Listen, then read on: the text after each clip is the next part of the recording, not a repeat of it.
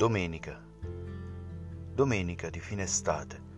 Né vacanza, né lavoro. Sole nascosto tra nuvole nere.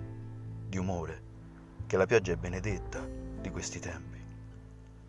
Domenica, tra campagne e monti, distese infinite di ulivi e paleoliche, a chiedersi quanto vento e sole può assorbire al mondo e quanto freddo può sopportare l'uomo domenica calma, di attesa, delle tempeste annunciate, che non conta arrivino davvero. I decreti legge non aspettano e non tornano indietro, mai.